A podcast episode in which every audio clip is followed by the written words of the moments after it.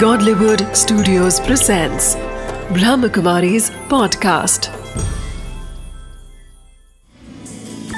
Wisdom of the day with Dr. Girish Patel.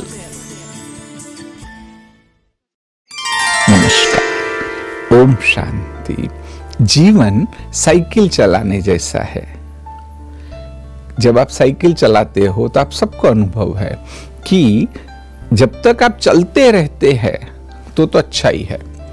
आप हाथ छोड़ दो, तब भी साइकिल चलती रहेगी, आप गिरेंगे नहीं, परंतु रुक जाएँगे तो साइकिल गिर जाएगी।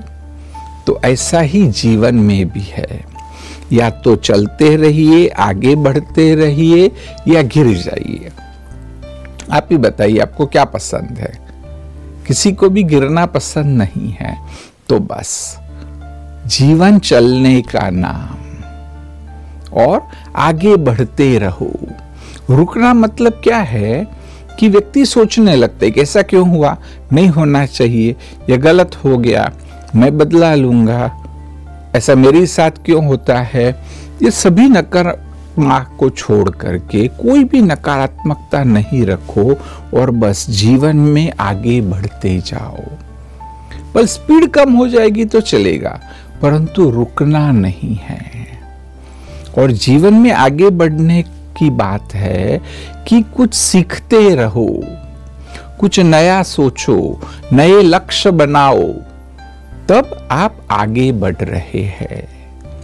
विस्डम ऑफ़ द डे है कि जीवन साइकिल चलाने जैसा है, उसमें रुकना नहीं है।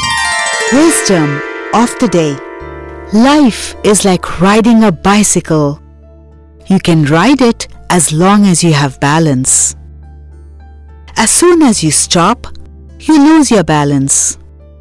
Your speed may be slow in life, but make sure that you are still moving ahead.